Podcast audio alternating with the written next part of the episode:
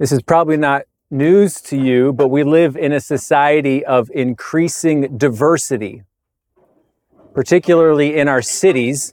You will meet people with backgrounds and traditions and religions and languages and clothings and families from all corners of the map. And it's actually this diversity that is considered to be a fundamental aspect of the American spirit, right? If you just, I don't know if you guys are into the Olympics, but like if you watch I think the coming the Summer Olympics are in Paris this coming uh, this coming rotation. And if you watch like the Parade of Nations, right, you see uh, you see Japan come in, and and you see Kenya come in, and you see all these nations. But typically, when you see America enter, it's this mosaic, right, of all kinds of people and, and, and languages and ethnicities. And I think that most of us would affirm that an inclusive posture of respect and humility and tolerance towards others in a pluralistic culture is something worth protecting and celebrating. No culture is superior to others. Like, like, for example, forks are not better than chopsticks. English is not better than Japanese, is it? But what about diverse religious beliefs? The question I want us to consider here as it relates to exclusivism and pluralism is essentially is it wrong to claim that one religion is superior to the rest? In our pluralistic cultural moment, such a claim not only feels ignorant and naive, but it actually feels dangerous and oppressive. Exclusive insights to God evokes images of forced conversions of the infidels or murderous wars between the Catholics and the Protestants. But that is the claim of religious exclusivism.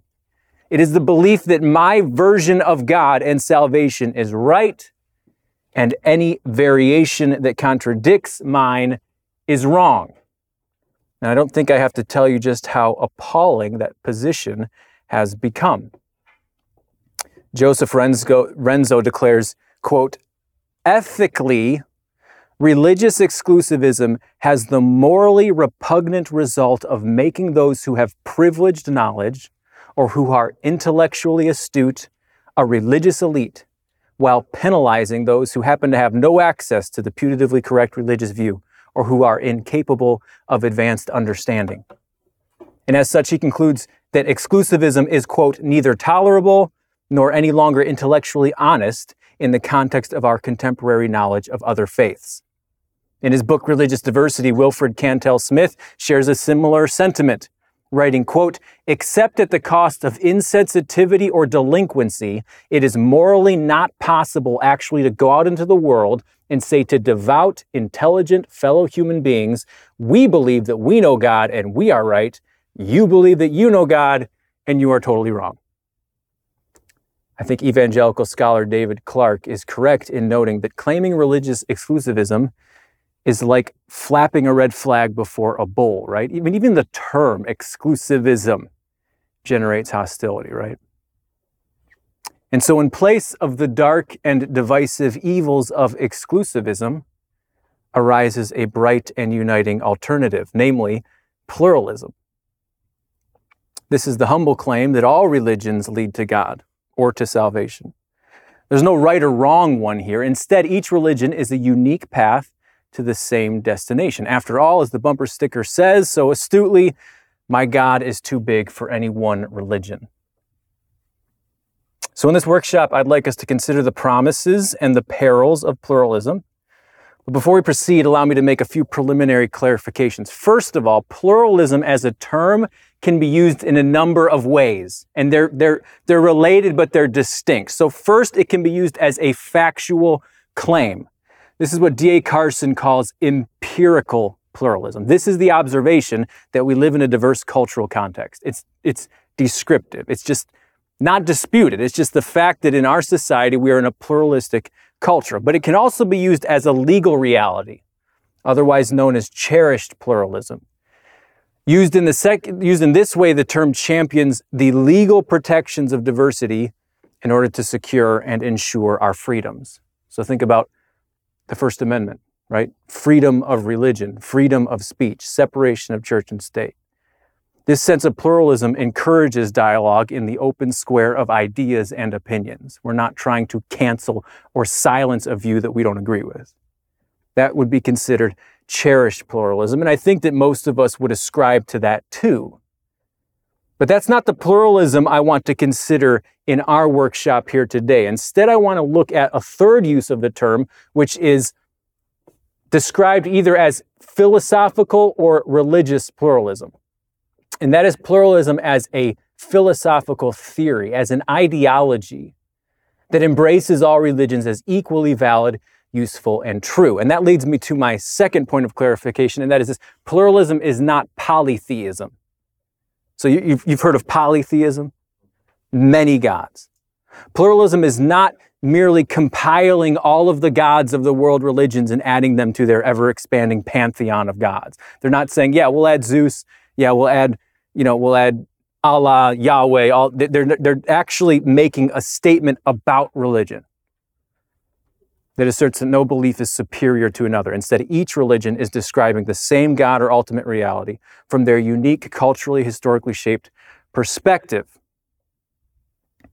Here's how a real live religious pluralist states it in his own words quote, All religions are equal and valid paths to one divine reality. Unquote.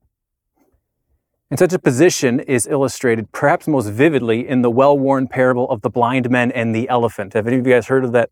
It has Hindu origins, but it's been adopted as a fitting illustration of pluralism. So here's how the parable goes there are a number of blind men groping around in the dark, feeling their way to try and describe this elephant in the room.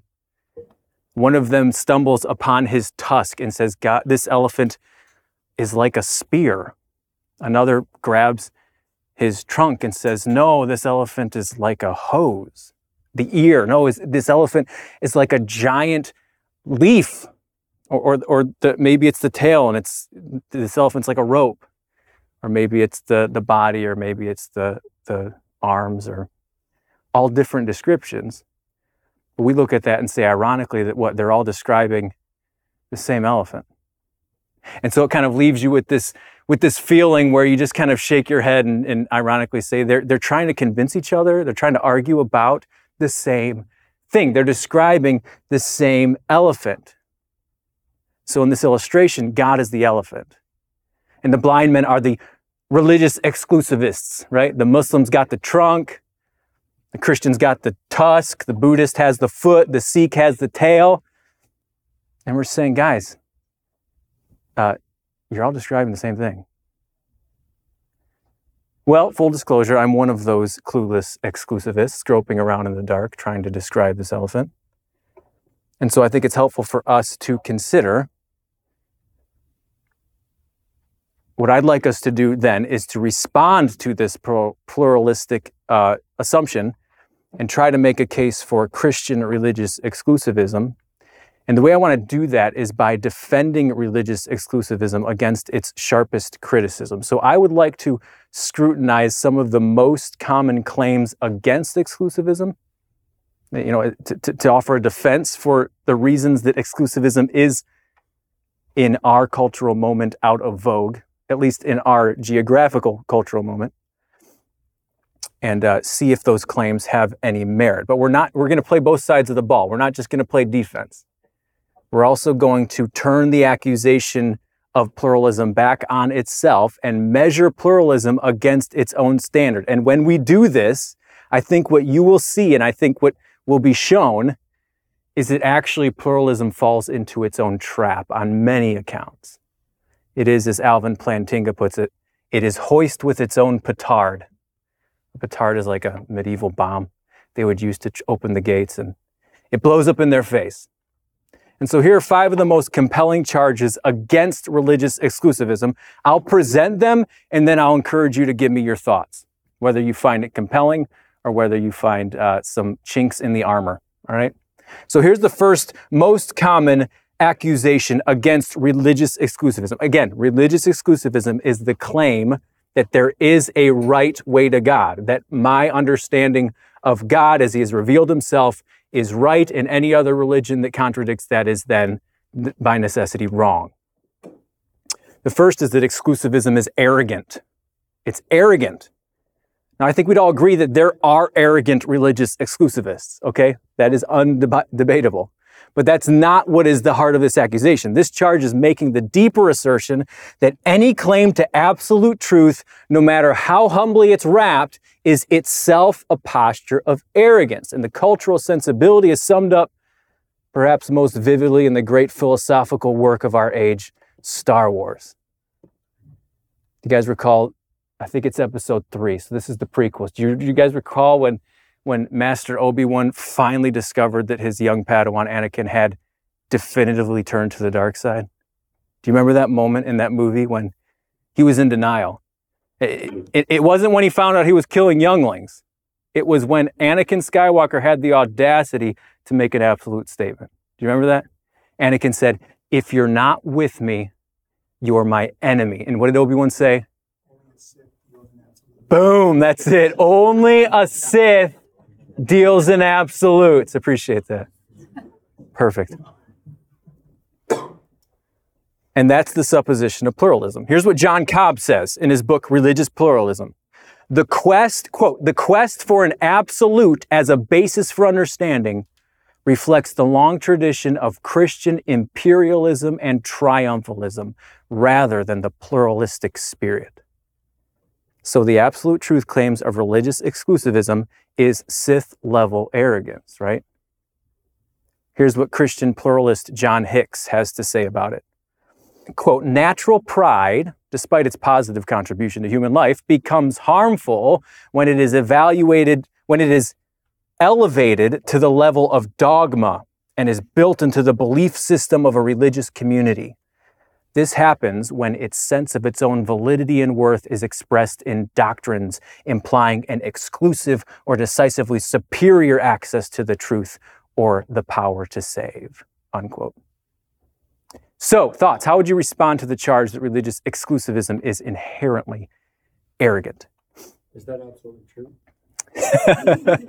That's a great question. Wow. Wow, you guys are catching on. I appreciate that. And again, this is this is by the way, as a part of our apologetic task, we recognize that essentially every worldview that is contrary to the truth will in some way collapse under its own weight. I think I think your questions are are moving us that direction. Is it harmful to tell someone they're wrong and it's going to kill them? Yeah. Is that arrogant? Or is it arrogant? Yeah. Yeah, good question. Good question. So if this is life and death, then I don't think it's arrogance to warn or to admonish. Yeah. There's an inherent arrogance in a pluralistic worldview too that assumes that a pluralistic outlook is the one global way to view all. Yeah. Yeah. Yeah, isn't that ironic? It's kind of cloaked in humble. It's it's cloaked in a very humble posture, isn't it? Um, but when you take away the cloak, you recognize that I, who's who's who's making the arrogant truth claims here. And again, you get to okay. Here's here's the irony of of Star Wars. Do you know what the most absolute statement in Star Wars Episode Three is? Only a Sith deals in absolutes. That is a, that is what. So so so here's the here's the twist in the in the Star Wars plot line. Obi Wan Kenobi is himself a Sith. You guys probably didn't know that. but he is a Sith because he just dealt in absolutes. So again, it is hoist by its own petard or falls into its own trap. Any other thoughts? It's kind of foolish to say that truth is arrogant. If you think something is 100% truthful, you can't say something's arrogant. Yeah. For thinking that, no, this is entirely truthful as it is. Yeah. And I think, yeah, like the point that he made as well, I think the biblical Christian exclusivism, biblical, so there, there are, there are iterations, obviously. Again, like I said, you can be very arrogant as a religious exclusivist. And so we need to recognize that by saying what we have is true, that everything that you can, you can, you can say everything I know is true and I'm not going to listen to any dialogue and everything else everyone else has is evil. There is an arrogant posture that's possible. But simply believing something is true as inherently ignorant um, is not just self defeating, but it's, it's just a mischaracterization. I think, on the other hand, actually, biblical Christian exclusivism, ironically, it, it demands a posture of humility, right? Because guys, we don't get it. We don't get the freedom to soften the edges or adjust the narrative, right? Ours is actually a posture of submission to what God has revealed to us. And Jesus Christ and in his gospel is crystal clear about his exclusive claims to truth. I am the way, the truth, and the life. No one comes to the Father except through me. Paul says there is salvation in none other but Jesus Christ. I don't have I don't have the authority to adjust that to make it more palatable, right? So actually, my posture towards exclusive truth is one of submission. And ironically, we can't say the same about pluralism. Because let's revisit that story of the of the blind men and the elephant. In that parable, who are the blind men? Do you remember? Different religious leaders, The religious exclusivists, right? Who's the elephant? God. Who's the pluralist? He's in there. Yeah. Did you know he's in that story? He's the all seeing narrator. He's the one person in the room who can see clearly, right? Now tell me what's arrogant to say, no, you guys don't get your religion. You guys have your religion all wrong. Let me tell you, you guys are blind men groping around in the dark. I am the one person who can see clearly and actually recognize it's a single elephant. Again, the posture of humility is, is, a, is a cloak. It's greater than God in that. Yeah. Yeah, yeah, he's the one who sees God most clearly, right? Yeah. Any other thoughts? Or we'll move on to the next one. I don't want to. Yeah, based on around like the belief you can know God. So it's like you have to be arrogant to think you can. It seems to be based around that fact. I, I think that's right. It also says that God can't describe himself because in a lot of other religions, God describes himself to the people that worship him. Mm-hmm. Like in Islam, like Allah says that I'm the only God. In Christianity, God says that he's the only God. Mm-hmm. So like, if, if God can't be wrong, but they're both right, then they're both wrong. Have you guys ever seen Fiddler on the Roof? Yeah. My dad loved that movie, and so we watched it as kids. But I, I thought I love some of the some of the dialogue is just masterful. And one is Tevye. He's like the lead character. He's a it's a Jewish community in in uh, like pre-Soviet Russia, and so the Jews there's anti-Semitism. So the Jews are starting to get forced out of their villages. And there's this one scene where the, the, the, the villagers are all gathered around the newspaper. There's one guy who can read, and he's reading about another village was evicted. The Jews were forced to flee.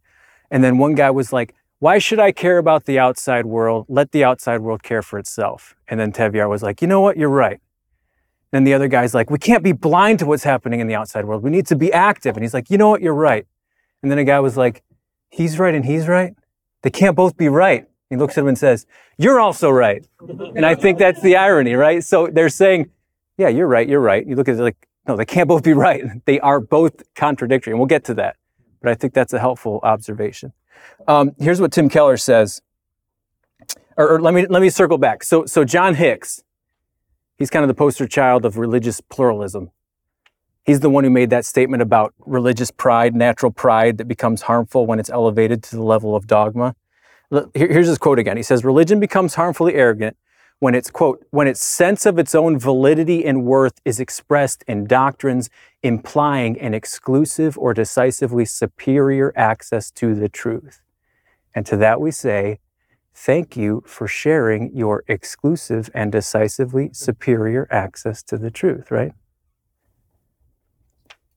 Alvin Plantinga says these charges of arrogance are a philosophical tar baby.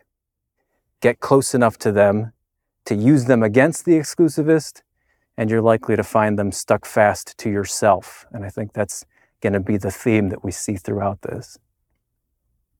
Um, was there a hand? Oh, sorry. And then Tim Keller says there's an appearance of humility in the presentation that the truth is much greater than any one of us can grasp. But if this is used to invalidate all claims to discern the truth, it is in fact an arrogant claim to the kind of knowledge which is superior to all others. And I think that's the point you made. Now we're the ones who can see the room and we can see God. We even stand above God in that way. Uh, what about this? Exclusivism is disrespectful. So that's the next predominant charge against exclusivism. It is disrespectful. Disrespectful to other religions to assert that they're wrong. Remember the quote from Wilfred Cantwell Smith? He says, except at the cost of insensitivity and delinquency, it is morally not possible actually to go into the world and say to devout, intelligent fellow human beings, we believe that we know God and we are right. You believe that you know God and you're totally wrong. Instead, it is argued, a respectful posture toward other religions is to acknowledge their common truth. So here's a quote from a religious pluralist. He says this, and listen to the quote and ask me if and, and, and ask this question: Does this sound respectful? This is the alternative to the "you're wrong, I'm right" disrespect of, exclus- of exclusivism. He says, "quote Within all of the major world religions, basically the same salvific process is taking place, namely the transformation of human existence from self centeredness to reality centeredness. Each of the great traditions thus constitutes a valid context of salvation slash liberation. Each may be able to gain a larger understanding of the real by attending to the reports and conceptualities of the others. What do you think? Is that the respectful solution? Or does exclusive, exclusivism disrespect other religions with its claims? Sounds good. Yeah, it sounds good, doesn't it? Would you say that exclusivism is inherently disrespectful of other religions? Yes, but there's no alternative. If my religion says that Jesus is the only way to get to God, it doesn't matter if it's being disrespectful to you or not, if you believe it or not. The only way for you to know the truth is for me to be disrespectful. So now I'm at this predicament of, well, what's more important for me to be respectful or for me to lie to you? Okay, so you're saying there's actually something greater I, I need to be more concerned about, less about respecting you and more about mm-hmm. the truth. The truth is more important than respect. Mm-hmm. Okay, what do you guys think about that? It plays into the guy, what if it's a, the life and death 12 because of God being a God of love and wanting to reach out and save this. It's not that I'm being disrespectful, it's that I'm trying to offer you the water of life. Yeah. And so, actually, an aspect, you know, the woman at the well initially, maybe she thinks Jesus is being disrespectful, but as they continue talking, uh, she realizes that he's, he's actually doing the most loving thing hmm. they could possibly do. Hmm. Also say that if someone accepts that there is absolute truth, um, their understanding of the truth being challenged would be welcome being given a chance to see. Yeah. No, and that's good. And I think again, I've I've mentioned this before. I've I've commented on this with my wife, but I think we've lost the ability to argue in our society. Like if you disagree, you disrespect. But I don't believe that those are necessarily connected. I can disrespect you and disagree with you. But I can respect you and disagree with you. You there is such a thing as respectful disagreement. In fact, I think healthy argumentation means that I respect you and your position enough to listen, to understand, to take it seriously, and to interact, right? And I would argue that, in fact, pluralism is the disrespecter because it doesn't even take our religious beliefs seriously. I mean, imagine, and this is something, this is like art. I'm not an art guy, but I'd imagine if I walked into the studio with like impressionists and realists and modernists, if I walked in and I'm like, you guys, you're all, you're all the same.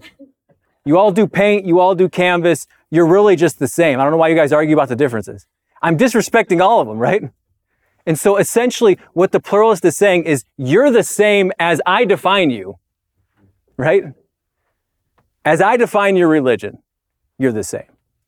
In the book Confronting Christianity, Rebecca McLaughlin writes, quote, to say that Christianity and Islam or Islam and Hinduism are just two sides of the same truth coin reduces pluralism to a patronizing posture by which we don't respect others enough to take their beliefs seriously. Hmm. So, what they're saying is, by all religions are equally tu- true. What they're saying is, all religions as I redefine them are equally true. They're essentially claiming they know the religions better than their adherents do. David Clark notes, quote, asserting that all religions are true in some very general sense forces them to conclude that all other religions are false in their unique features. This is a concrete case study on the subtle arrogance of pluralism. So there are disrespectful exclusivists, but to disagree is not to disrespect. What about this? Exclusivism is, and this is the big one, intolerant. Intolerant. In his book, The Gagging of God, D.A. Carson notes a study done in an East Coast university where the most frequent term chosen in a word association exercise to describe Christians was intolerant. And the fundamental reason is religious exclusivism. Here's a, here's a pluralist. He says this In the light of our accumulated knowledge of the other great world faiths, religious exclusivism has become unacceptable to all except a minority of dogmatic diehards. What do you think? So if the complaint is that exclusivism, religious exclusivism is intolerant, shouldn't you pluralists tolerate my exclusivism then? Wow. That's a good question. That's a good question. It's self-contradicting. Like to say that our pluralistic view is the only acceptable one kind of turns their argument back on itself. At least that's how I process it. No, and I think I think you're exactly right. It's like trying to say that there is no objective truth, like there's just your truth and my truth.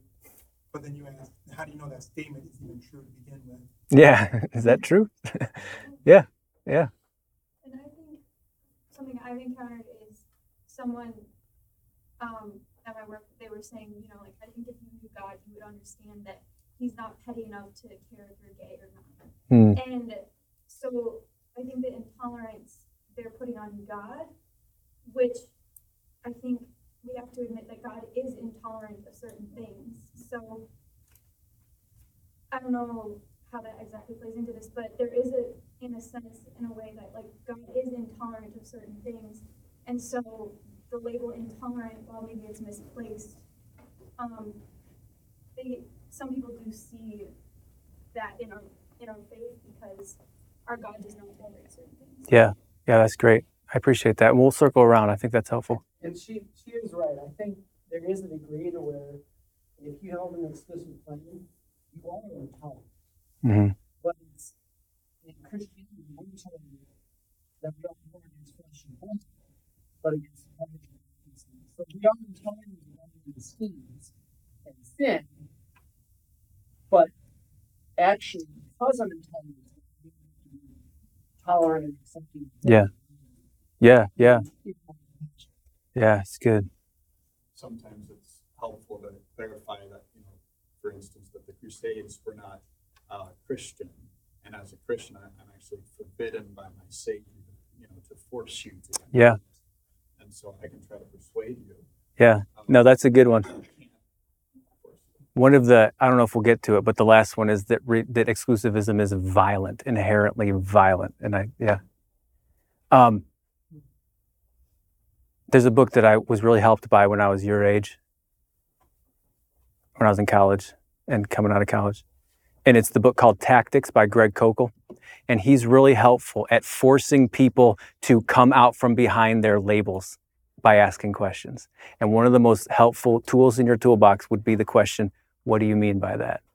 Because it forces people who like to hide behind words to actually define their terms. And what you'll find is most people just know the label, but they don't know what they mean. They don't even know what they're talking about. So for example, when someone says you're intolerant, a helpful rebut would not to be to get offended and be like, no, you're intolerant, but would actually to be, oh well, I appreciate your your insight. What do you mean by intolerant?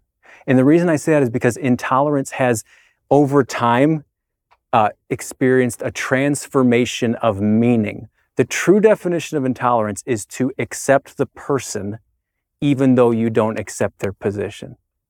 But in today's cultural moment, intoler- t- tolerance means to accept not just the person, but also to accept their position. And that is, in fact, ironically, to tolerate someone necessit- demands that you disagree with them. You realize that? So when I tolerate you, it means that even though we don't, even though we disagree, I still respect you as a person. I still respect your position and your, your right to exist and to hold that position, even though I disagree. Okay, that's tolerance. But they would argue that tolerance is instead to accept the worldview, accept the position, and the whole, you know, the, the whole nine yards. Do you guys understand that? That's the subtle shift. But ironically, as was mentioned already, even by their definition, they fail because they don't tolerate my position. So, so this author called those who hold to exclusivism a minority of dogmatic diehards. Ironically, globally, there's about 5 billion religious exclusivism, exclusivists walking this planet. So, do you know who the minority of dogmatic diehards are? It's the pluralist. And they are as exclusive as any other position, right? Because if you boil down their very accommodating and humble garment, they're saying, I'm right and you're wrong. They're saying you're wrong to 5 billion people. So again, I think they fall into their own trap. Um, yeah, that's all I had to say on that. So, any other thoughts on the intolerance? Uh, D.A. Carson is helpful. Uh, he wrote a book, The Intolerance of Tolerance, and I think the, the label speaks for itself. Here's one thought, something that I, I share fairly often that I think fits right in this. It's a little different way of looking at it, same thing. In, in individual interactions with people, I've noticed this thing is, is almost, almost impossible for, for most people to do. It's- Yeah. And so keeping that for- and it's- it, for, it emphasizing helping people over time keep that food in because Yeah. I have to, to this day not knowing who claims to be. Um, and so if you talk about tolerance and framing, it's just like a thing. You mentioned, um, it used to mean tolerating the the person, but not tolerating their idea, and it's it's become tolerating both. Yeah. But keeping it at its fundamental, which is tolerating the person, or in in our case of, of the Christian messages, loving the person, Yeah. hating the sin. That's impossible outside of Christ. Yeah. Um, and in all the interactions with, with religious uh, folks of different stripes, they don't have that. That that concept is only in Christ to be able to Yeah. Love someone who is a sinner and hate their sin. It's it's humanly impossible. Yeah. To do that. No, yeah, I appreciate that. I think maybe to riff off of both of what you guys mentioned about the weight of what we believe, if we really believe it. And as a Christian, I'm called to do more than tolerate my neighbor, right? I'm called to love my neighbor. And so that means if I believe that they are in danger, if I believe that they're walking a path of destruction, um, I will love them more than I love comfort, more than I love preserving a relationship to tell them the truth, right? What we want to know, you don't want a doctor who's like, oh, I'm, I'm not going to tell them that they're, that they have this illness because it'll upset them. So I'm going to just say they're fine. Yeah. No, you want a doctor to tell them the truth. And if it is something that is, that, that you know the, you know this, the answer, then really our call is to do more than tolerate. But like you said, we're, we're called to love them. Love them enough to, to disagree. Yeah. Here's another one. Exclusivism is irrational. So this is an inten- intellectual argument. It is irrational. Typically, the charge is based on the premise that belief without propositional evidence. So if you believe something without propositional evidence, you're irrational. Here's what Joseph Runzo says. He calls it intellectually dishonest. Uh, but the argument is that since any given expression of religious exclusivism, Christianity, Islam, Judaism, etc., since any expression of religious exclusivism lacks definitive propositional evidence, it is unwarranted. Here's what Gary Gutting says Believers have no right to maintain their belief without justification. If they do so, they're guilty of epistemic egoism. So that's just like fancy verbiage for their, they're intellectually arrogant. To hold, to maintain a belief without justification. So it's irrational for you to believe something that has no propositional evidence. That actually reminds me of one guy, Eckhart Tolle, who's made a similar argument, and his base is that I've read all the world religions and studied them thoroughly, and I personally concluded that they're all saying the same thing. So I would say it sounds more, the pluralist argument that, in that, what you just read, Mhm. sounds more intellectually arrogant to say that you really study every single religion. Mhm. You've included that Islam and Christ- Christians and Judaism are saying the same thing about one person, Jesus. Yeah. That's where I find it hard to believe that I'm the one being arrogant Yeah. without, without evidence. Yeah, I appreciate that. It's far more rational to like ignore the cl- exclusive claims of any religion. If you have five religions and they all claim to be the only way to God, you're being irrational by saying they're all the same. Yes, and I think that uh, the irrationality of pluralism is just that, right? We're not talking about the tusk and the tail of an elephant. I mean, just you, you realize that just the three major monotheistic religions, Judaism, Christianity, and uh, Islam, they all they all make historical claims, right? They all say Jesus lived. They all say Jesus died. But when you get to the resurrection, Judaism says Jesus is still dead. Islam, oh, oh, let me step back. Islam says Jesus never died. Replaced with Judas, I think is is is the argument. They, Is it never died? they say that he swapped places with the disciple that looked the most like him. Okay. Yeah. Gotcha. So they, they would fundamentally deny that Jesus died uh, At least on the cross. on the cross. Judaism would deny that he rose, and then Christianity would say he died and he rose. And here's the point again, they can't all be right. They could theoretically all be wrong, but they can't all be right. So to say that they're all right is itself irrational, right?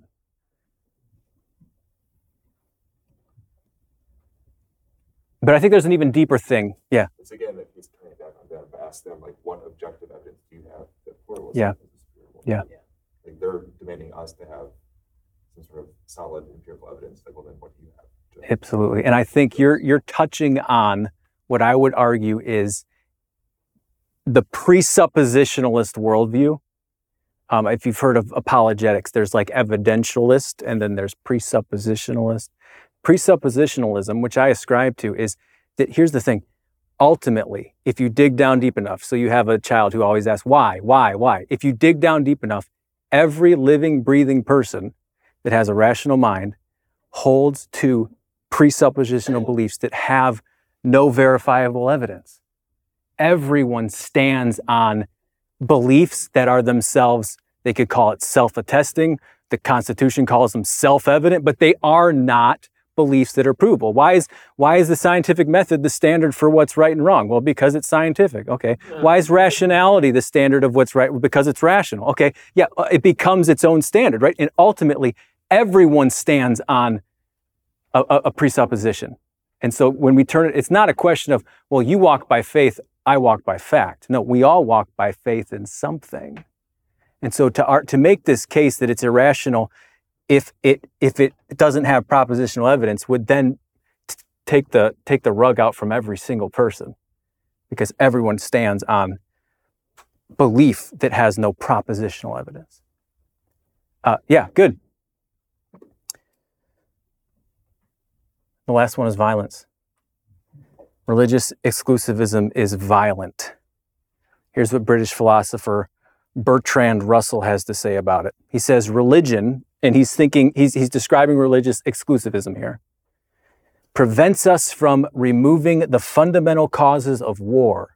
Religion prevents us from teaching the ethic of scientific cooperation in place of the old fierce doctrines of sin and punishment. It is possible that mankind is on the threshold of a golden age, but if so, it will first be necessary to slay the dragon that guards the door. And this dragon, you guessed it, religion. That's kind of violent. Yeah, got to slay the dragon. It's kind of violent, yeah. Slay the dragon. Didn't Descartes, who was an atheist, he said, uh, you think a centuries before with God are bloody. Century without God will be bloodier yet. Yeah, And in the nineteenth century, Pol Pot, Stalin, and, uh, I think it was Mao, Didn't they? Yeah, they killed more people than all the nineteenth century before. And you make a great point. I didn't tell you when this quote was uh, when he when he penned this quote, but it was before the what you just described.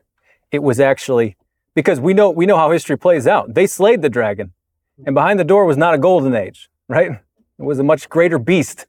In that same vein, um, I was once asked, what about civilizations who went to war with each other and all believed the same religion or very close to it, like the ancient Greeks?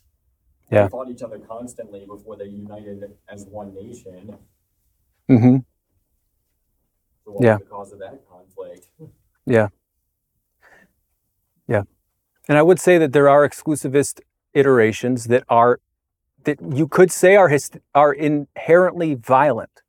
But when you read scripture, when you read the gospel, and as you were mentioning earlier, uh, what you see is the greatest violence that is recorded in scripture is actually the violence against the Son of God, who himself bore our afflictions suffered injustice and calls us to follow in his footsteps.